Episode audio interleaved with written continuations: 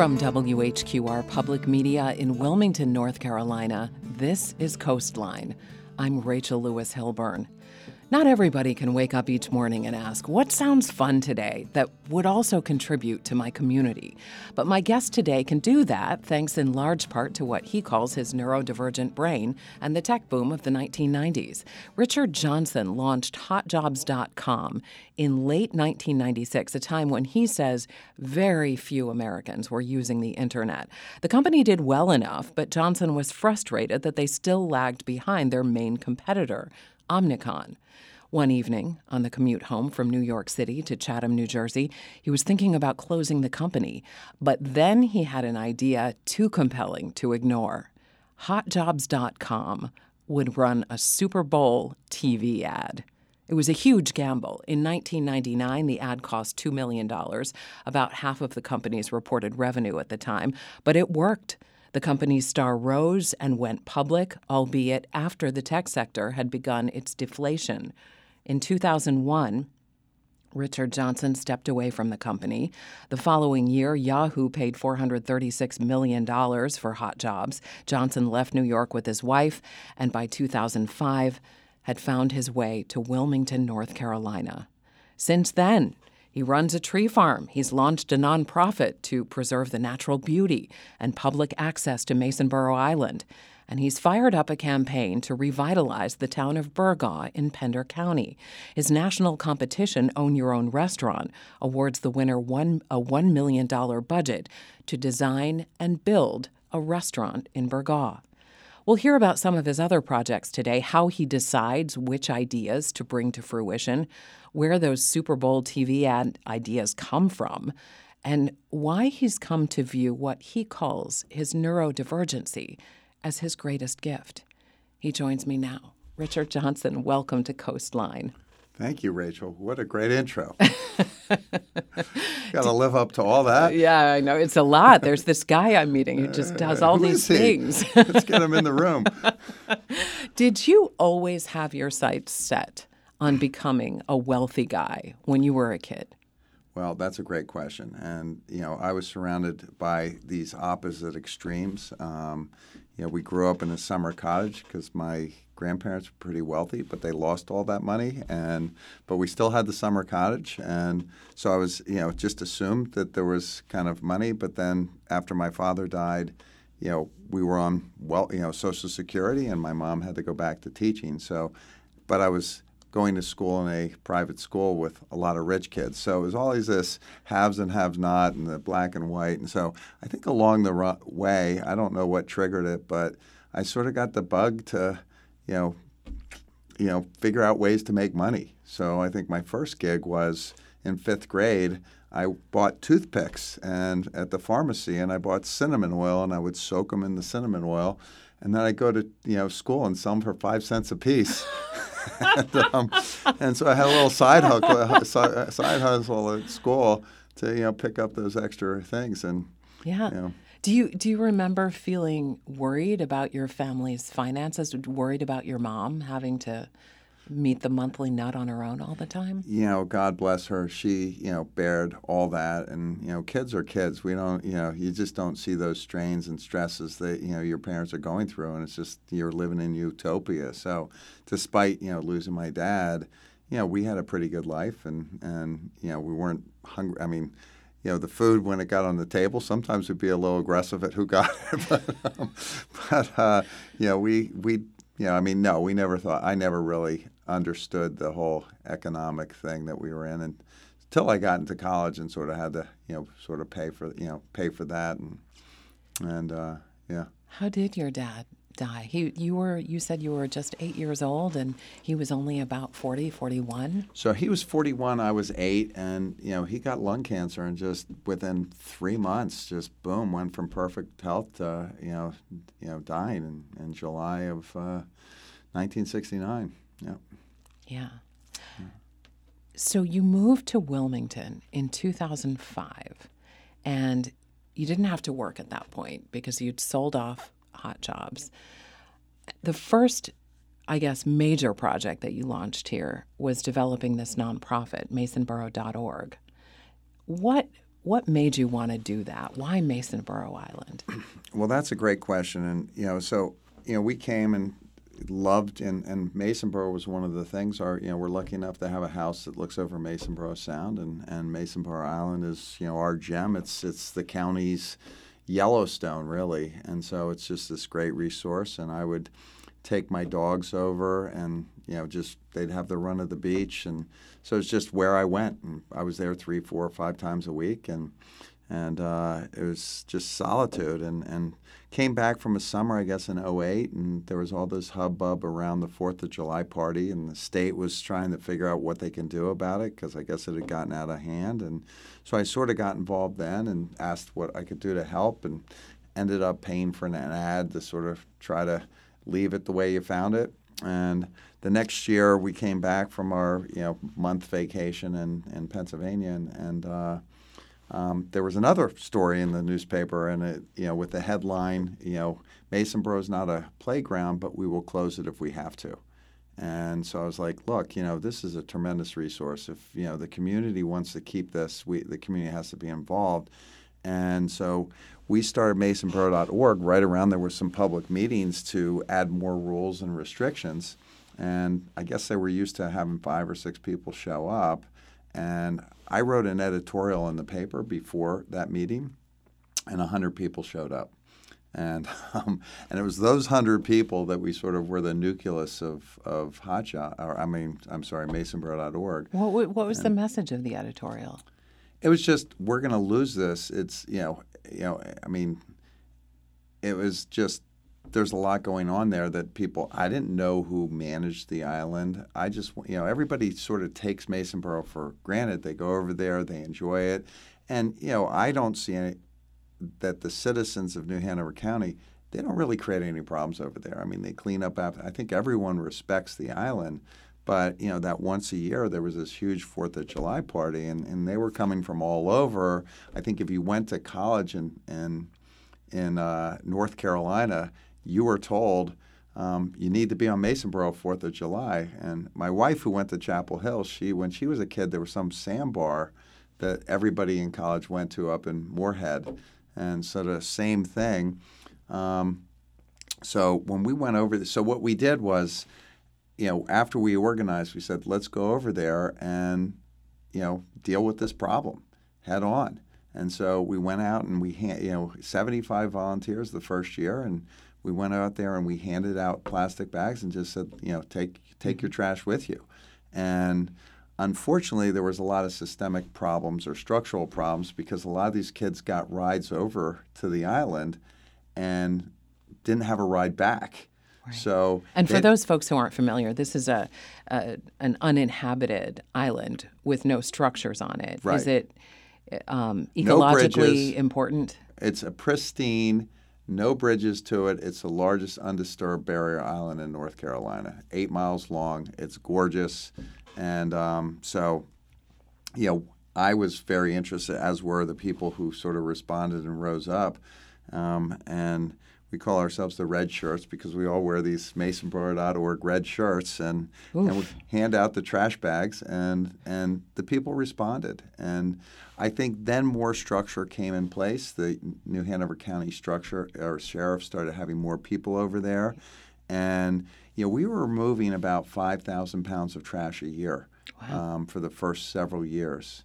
And, and it's a story every year. And it's it's interesting to me too that your first attempt to do something about it had to do with a big ad in the paper, right. um, which takes us back to the idea of the Super Bowl ad. Right. Certainly, using media is something that I, I understand the benefits of getting your message out. And so, when we we did the, we, you know, we have white tents, red flags, people in red shirts. It's a great image.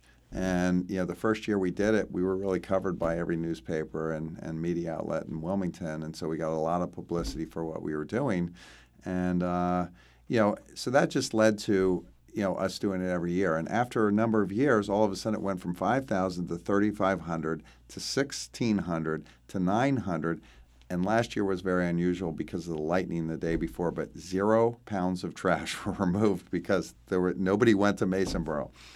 And they've moved to Rich's Inlet and some other places, but the party is, you know, is not what it was, and I think you know people will move on, and so we've kind of accomplished that um, task. And but you know, to the other point of Masonboro, we wanted to make sure the next generation knew what we were saving for them. So about two or three years after we started, we were like, let's get some kids over here. And so we went to Wrightsville Beach Elementary.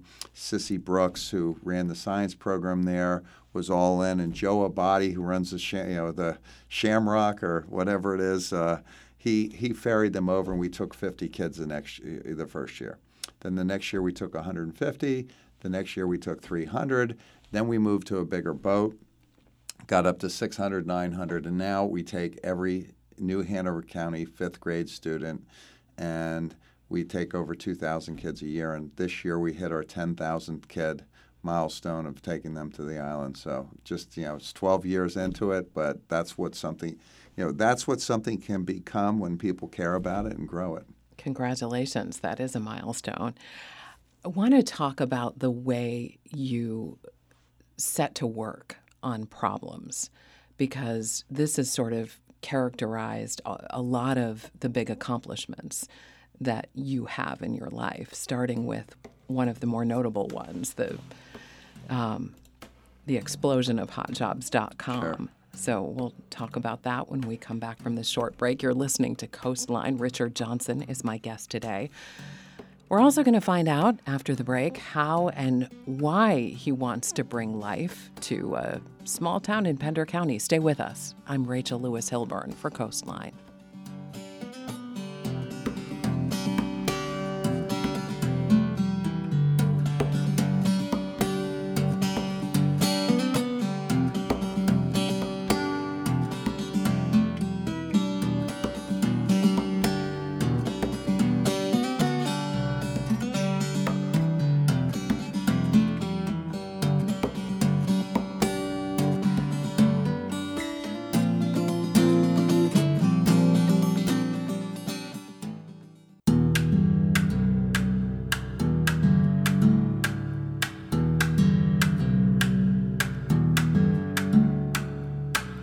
You're listening to Coastline. I'm Rachel Lewis Hilburn. Richard Johnson made his fortune creating hotjobs.com in the 1990s and selling it to Yahoo in 2002. He moved his family to Wilmington, North Carolina in 2005. While here, he started masonboro.org to preserve access to Masonboro Island and to preserve its beauty. He's started a tree farm and he's hoping to bring new economic life and culture to the Pender County town of Burgaw. Population as of 2023, about 3,000, a little over that. So, Richard Johnson, just going back to the way you think about problems when they arise in your life, because this is, I think, what's so interesting to me and probably many other people it's it's the 90s. You're frustrated that your company hotjobs.com is just it's it's doing okay, but you're still spending about a hundred thousand dollars of your own money out of your own pocket each year. You're lagging behind this multinational corporate right. giant that you want to catch up with. And you're thinking on the way home about closing the company. Yep. And so, then somewhere this idea pops into your head. Well, you know, it, so I would back up that when I first became a headhunter, you know, I was told to get on the phone, get on the phone, go to the phone. There were no, it wasn't a kind of company where you're given a rule book and told to follow it. It was like, you know, act, act, act. And every time I was off the phone, they, you know, thinking about what I was going to say, the guy's like, "What are you doing? Don't don't think, act. Get on the phone." And so you know, when you start doing a thousand phone calls, ten thousand phone calls, and you, you get more and more comfortable with, you know, you're following your instinct and listen to your, you know, just doing it instead of overthinking everything. So that's kind of how my whole career evolved, and, and it was just the best job I could have possibly had, because as we, you know, mentioned earlier, um, I suffer from the ADHD and and you know I'm neurally divergent and dyslexic, and so I've got a lot of handicaps, and and those definitely, you know, in school held me back. I was a horrible student and just barely got by. Um, and at the time, teachers didn't know. and they had no, you know, one, you know, one year I'd be in the worst class, and then the next year I'd be in the, you know, the best class, and so the teachers had no idea to, what to do with me, and and um, and you know, I was math was probably my strongest subject, but um, anyway, so I found this job, and so when you get to the point where I was building a company that that you know was really one. Of, you know, we had a lot of firsts. We were the first company, you know, as a as a recruiting company in New York City in technology. We were the first company to ever advertise a a email address in the New York Times. We would put ads in for you know job seekers every week, and then that was '93, and then '95 we were the first company to ever advertise a website in the New York Times. So, so that, you knew that the internet thing was going to change the way our culture operated. You you knew you were on the cusp oh my of gosh, something. I knew but, it was But happening. we weren't there yet. We weren't there, but I had friends that I were placing at places like Goldman Sachs. I remember this Frank Sieben list. You got to see this thing Mosaic. You, you can surf the internet. I'm like, what? and uh, you know, so I was seeing this technology from these early technologists that we were placing, and so I was aware of it. But 95 was really the bell. I went to a, a a party that was an internet party, one of the first ones in New York City. I just realized it was going to be the biggest thing that ever happened in my lifetime. So the next day, I went to my partner and I said, "Ben, you know, we need to get in the internet. Uh, you know, as of today, I'm going to start focus on some new company." He goes, "I've been waiting. What's taking you so long?" You know, because he was much more technology or you know, technical than I was. You say that he's the opposite of you. He is and the opposite of me. So he went to Columbia University, summa cum laude, computer engineer, you know, Westinghouse finalist, photographic memory, and you know, and I was more of like the the dude from college. so, you, know, you, are hard on yourself. you know, um, you talk about uh, too surrounding yourself with right, with right, different kinds of. But right. go ahead. But anyway, so we, you know, he uh, enabled all these things. But you know, so then we were we built the largest transactional you know website in the world for Columbia House Records in '95, and we were doing all these great things and and then I realized what I knew was recruiting. So we started Hot Jobs, and I thought my recruiters would sell it, but it sat in a shelf for about six months because they weren't going to sell it because it'd compete against them. So I started hiring people for it, and this is in late '96. And in '97, um, our technology won the best internet or best network software program, you know, at Comdex. And, you know, so we had the best technology by far but we were going up against billion dollar companies. So Omnicom, who you mentioned earlier, they owned Career Mosaic, was the number one job board. And TMP owned Monster. And so they were large ad agencies. So think of huge advertising agencies with 600, 700 staff selling. And when Colgate wanted to put an ad in the paper, they would call TMP and they'd put it in the Boston Globe, the New York Times, because this, you know, this is when New York Times made 65% of its revenue from classified advertising. So I was going up against billion dollar companies and I was self-funding my company, you know, Ben and I with about $100,000 a month. And Oh, a month. A month. so we were losing and we were growing very fast, but you know, back then if you weren't one or two, you were toast. There were all these expressions and we were number 6 in the space or something like that. And so I was, you know, there was just pressure. It's like you can't keep spending hundred thousand dollars a month. So there's there's this pressure, and your, your brain is looking for ways to leapfrog ahead. But you're also thinking about closing the company. So right. and, so, and so these two things are kind of in your brain at the same time. Um, so you know, so I think the you know the gift and the curse of you know of you know, sort of what I, you know, the dyslexia, you know, dyslexia, and is that you look at problems inside out and upside down. You just don't see a problem the same way that others do, and so, you know, and then you develop patterns around that, and you see the patterns of, you know, the consequence of, you know, sort of the butterfly, you know, flapping its wing, and you know, a tsunami around the, you know, on the other side of the world. Um, you know, you just see those patterns continually in life, or at least I do. And so I see these patterns, and and but that, you know, you know, I was just trying to problem solve this thing of closing my company, and I was like, I know what I'll do. I'll run a Super Bowl ad. And it just seemed to me crystal clear. Like there was, no, I never looked back. Once I had that idea, it was just boom. That's what I'm going to do. And you and Ben mortgaged everything. So we mortgaged our house. It was a huge gamble. so, like what? But no part of your brain went, "Huh? What if it doesn't work?" Well, you know, there were a lot of reasons why it would, even if it didn't get the publicity that we got. Um, you know, we were competing against these big boys, and and you know, we wanted to go to the customers and say, "Did you see our Super Bowl ad?" So, you know, from a sales standpoint, there were and and people are looking for jobs in the beginning of the new year. They're sitting on the couch watching the Super Bowl. They made a New Year's resolution to look for a new job, and here's our ad. So, I had justified running the ad. I never knew we would get the publicity that we got yeah. for very fundamental business reasons, yeah.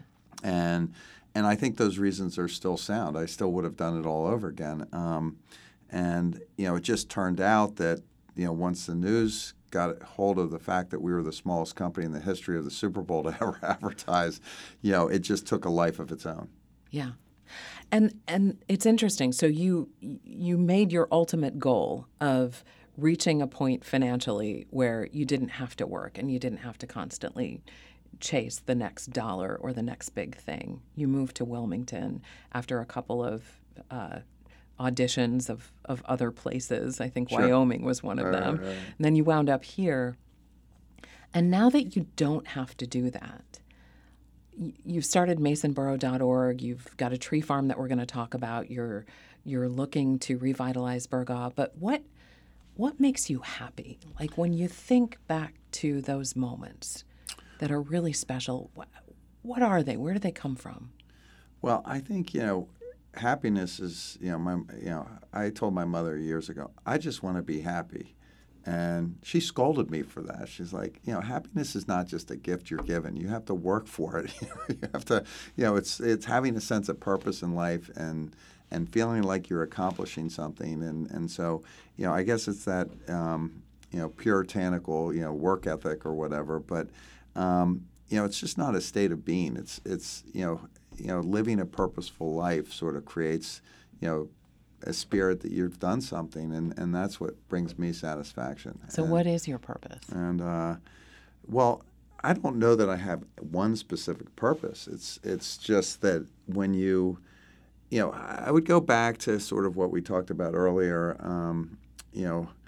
Uh, in the break was that you know my father died when he was 41 and you know my brother died when he was 30 and so when you have that type of trauma in your life, and you know, and then you retire and you're a type A personality and you're running this big company with, you know, 450 people, you know, people are like, you're never going to retire. You're never going to be, you know, like you're going but so you don't retire. And, and, you know, I don't play golf. So, you know, what are you going to do? And so you have to throw yourself into something, whether it's working out or, you know, but, you know, and all that's great. You have to, you know, I think at Hot Jobs, I was I was, you know, that sort of singular focus. I wasn't focused on my health, and I wasn't focused on my friends, and I wasn't focused on my family. I was focused on hot jobs, yeah. and I was so focused on it that I just was willing it to succeed, and trying to find the pattern or the combination or the string I could pull next that gets it closer to the finish line.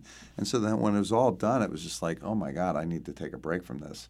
And so that was like the refresh. We moved to Wyoming and I wanted to get to know my kids again and, and my wife again. And so we spent a lot of family time there. But then we realized our rest of our family was on the East Coast.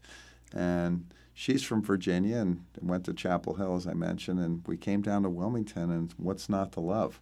So when you you said you lost your brother when he was 30, can you can you tell us what happened? Um, well, that was a again, it's the trauma in life that you know hits you. But I just finished my first year as a headhunter, and I'd set company records.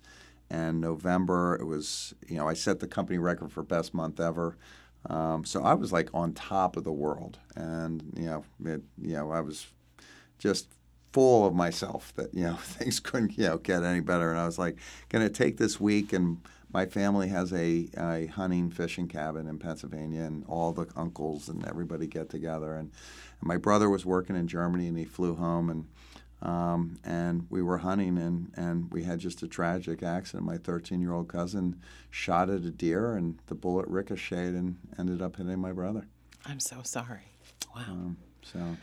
And so you went on with the sense that life is really short Right. and fragile. And so, you know, I had all these friends and people that I knew from business that just, you know, and I get it. You know, there's something intoxicating with, you know, having success and having more success. And, you know, as you get older, all that success leads to more money and more money. But, you know, early on, I was just like, how much money is enough?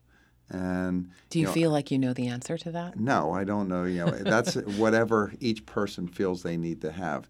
And I didn't understand my money when I first got it. I, you know, because I was, you know, I didn't know if you know when the 08 crash, you know, could I lose it all? And, and remember, I was, you know, on Social Security as a kid, so I had insecurity about money to begin with.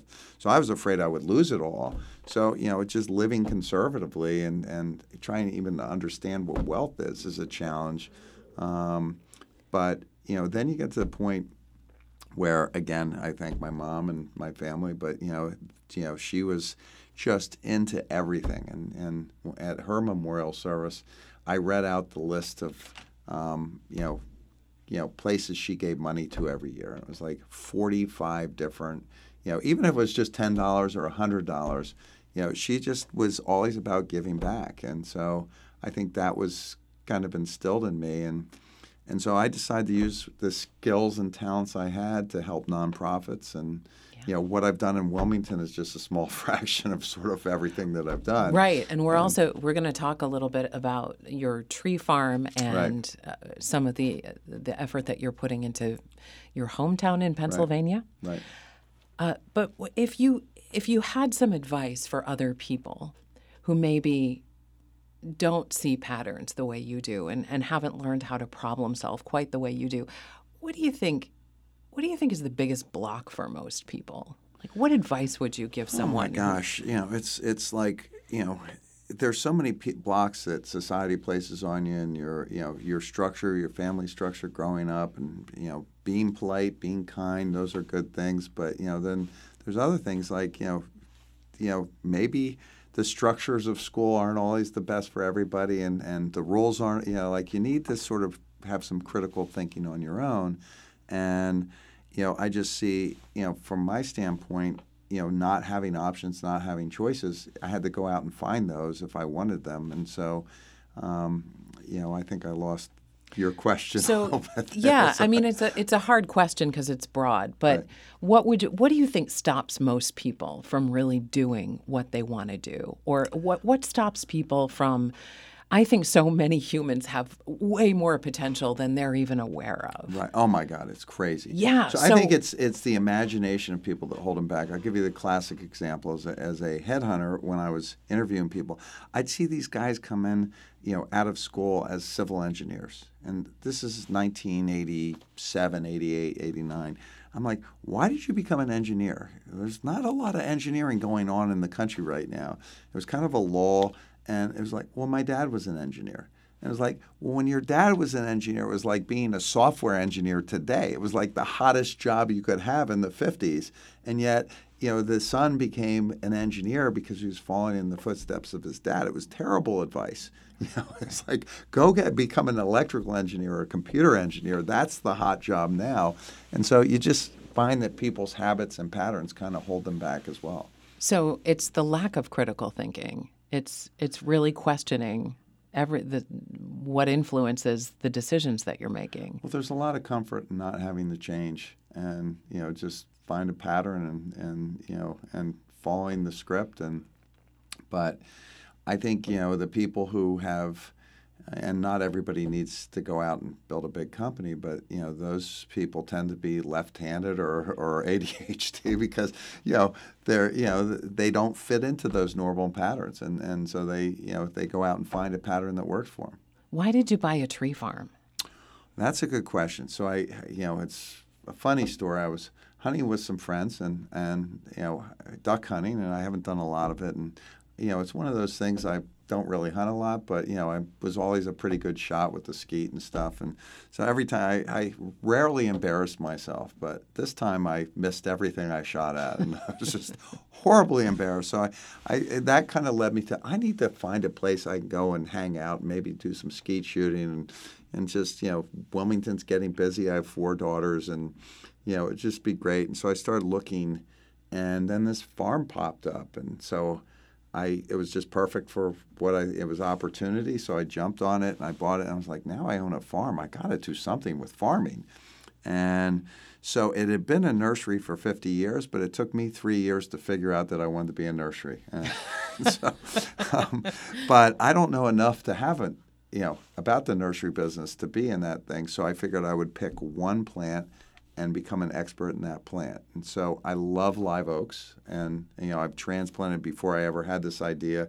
I added, you know, 20 live oaks to our property, and and then I began to find out this terrible fact that you know all the live oaks are being grown in Florida, and over you know 80 percent of them.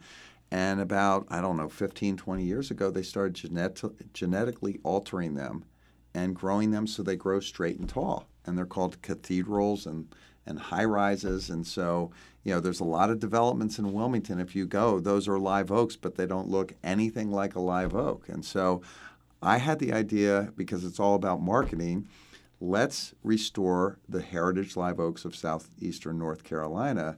And so I called Airlie Gardens and I talked to them. I said, "What happens if your tree gets, you know, the old girl ends up getting knocked down in a hurricane? How about let's say for the last 20 years, we've been, ra- you know, raising the next generation of Airlie Garden live oaks." And so they've been wonderful, and that partnership has led to about $20,000 in donations from them from tree sales. So you know, it's it's great giving back to them. And we made deals with Fort Fisher and the George Washington, and there's all these live oaks around Wilmington that are you know pre-Columbus, and so we pick the acorns, we raise them, and and we have a tree farm. Thirty thousand trees so far. You're listening to Coastline. It's a conversation with Wilmington resident and social entrepreneur Richard Johnson. After this short break, we'll talk about how he sorts through his ideas and decides which ones deserve action. Stay with us. I'm Rachel Lewis Hilburn for Coastline.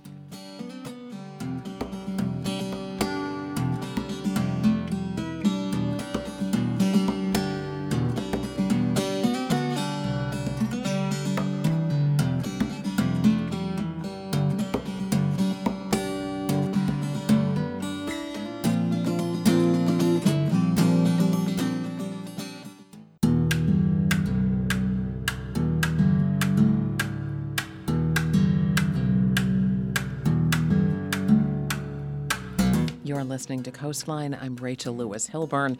Richard Johnson launched hotjobs.com in the mid 90s when few Americans were even using the internet. He decided to run a Super Bowl TV ad in 1999, cost about half of the company's annual revenue, but it worked and he eventually sold the company to Yahoo, came to Wilmington with his family, created a nonprofit to preserve Masonboro Island, started a tree farm. Now he has his sights set on the town of Burgaw, where he will award some lucky winner of a national contest a million dollar budget to build that person their own restaurant in Burgaw.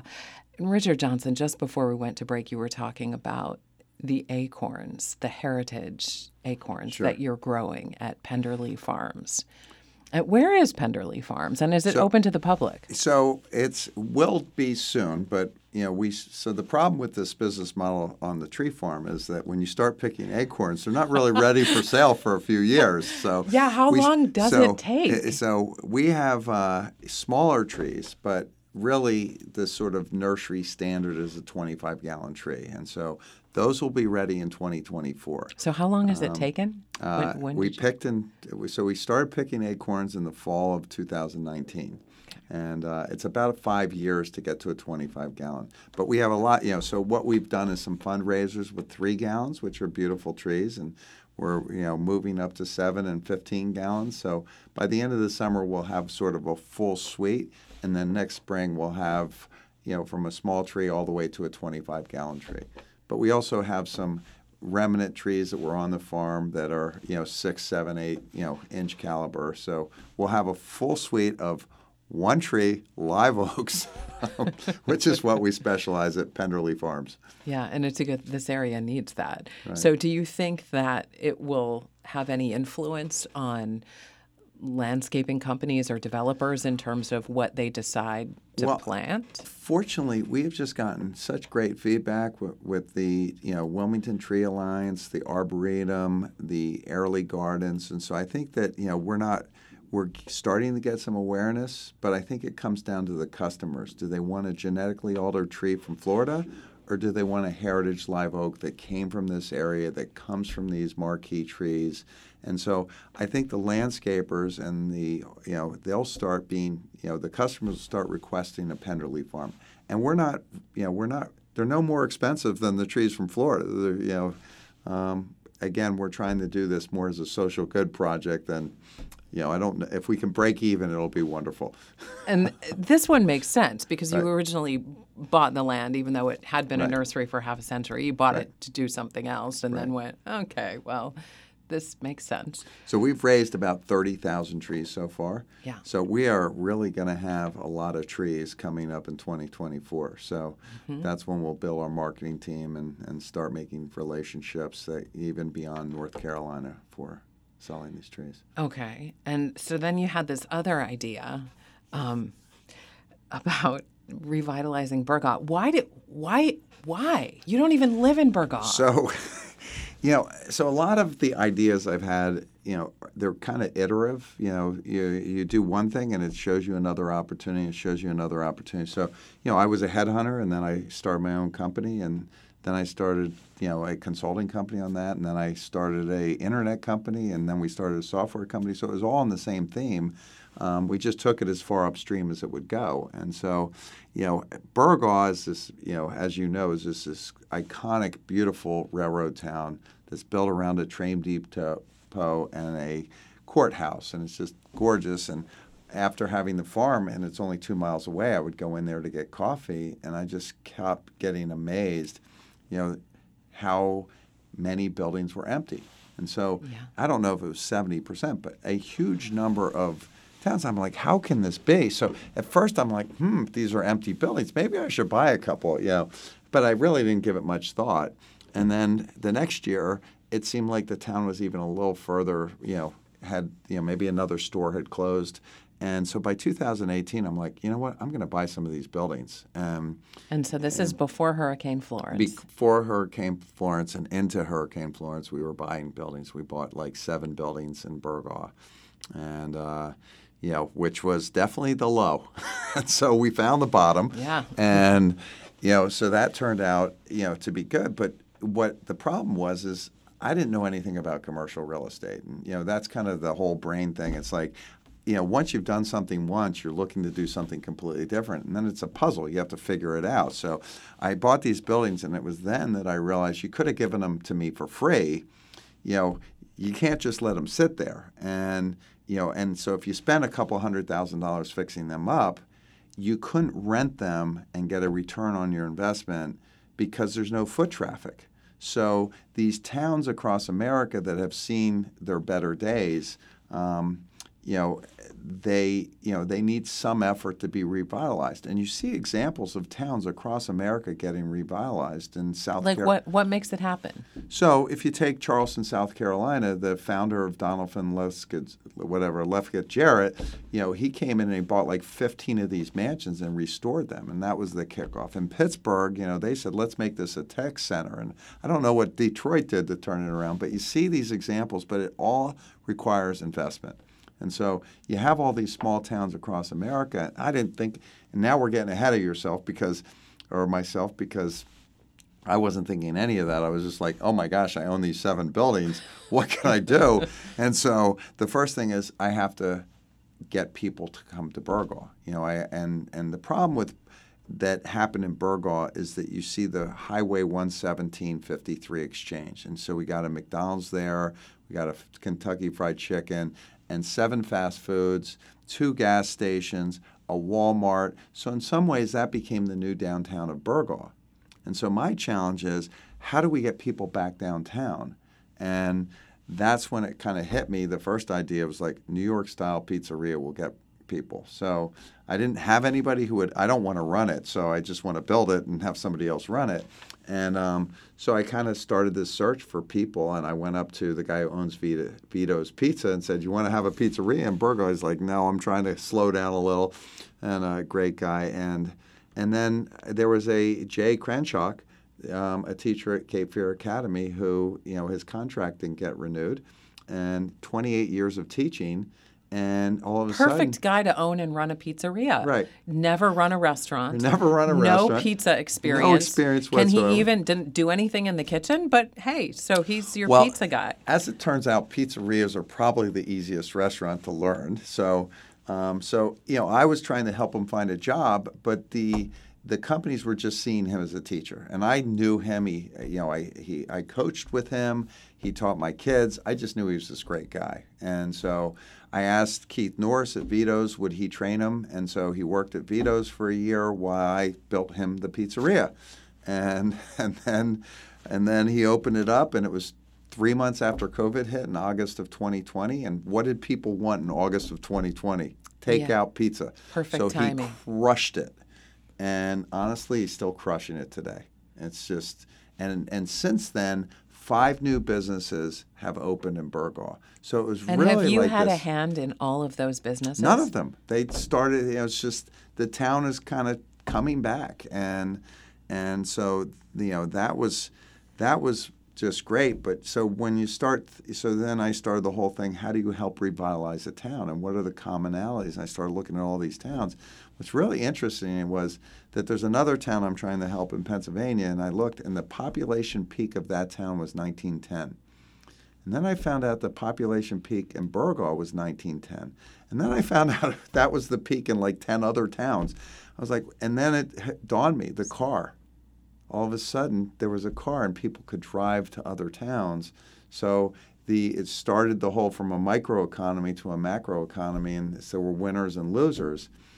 But you know, Burgaw, what really hurt, you know, sort of the death nail for Burgaw was in the 80s when the Route 40 was built, and the and the train stopped running, Right. and then the and then the bank stopped opening on Saturdays. And this is something else that you've noticed. It's another pattern that you've Right. noticed. And so this pattern that was leading to decline, it's like how do you create another pattern that leads to, you know, sort of a resurgence?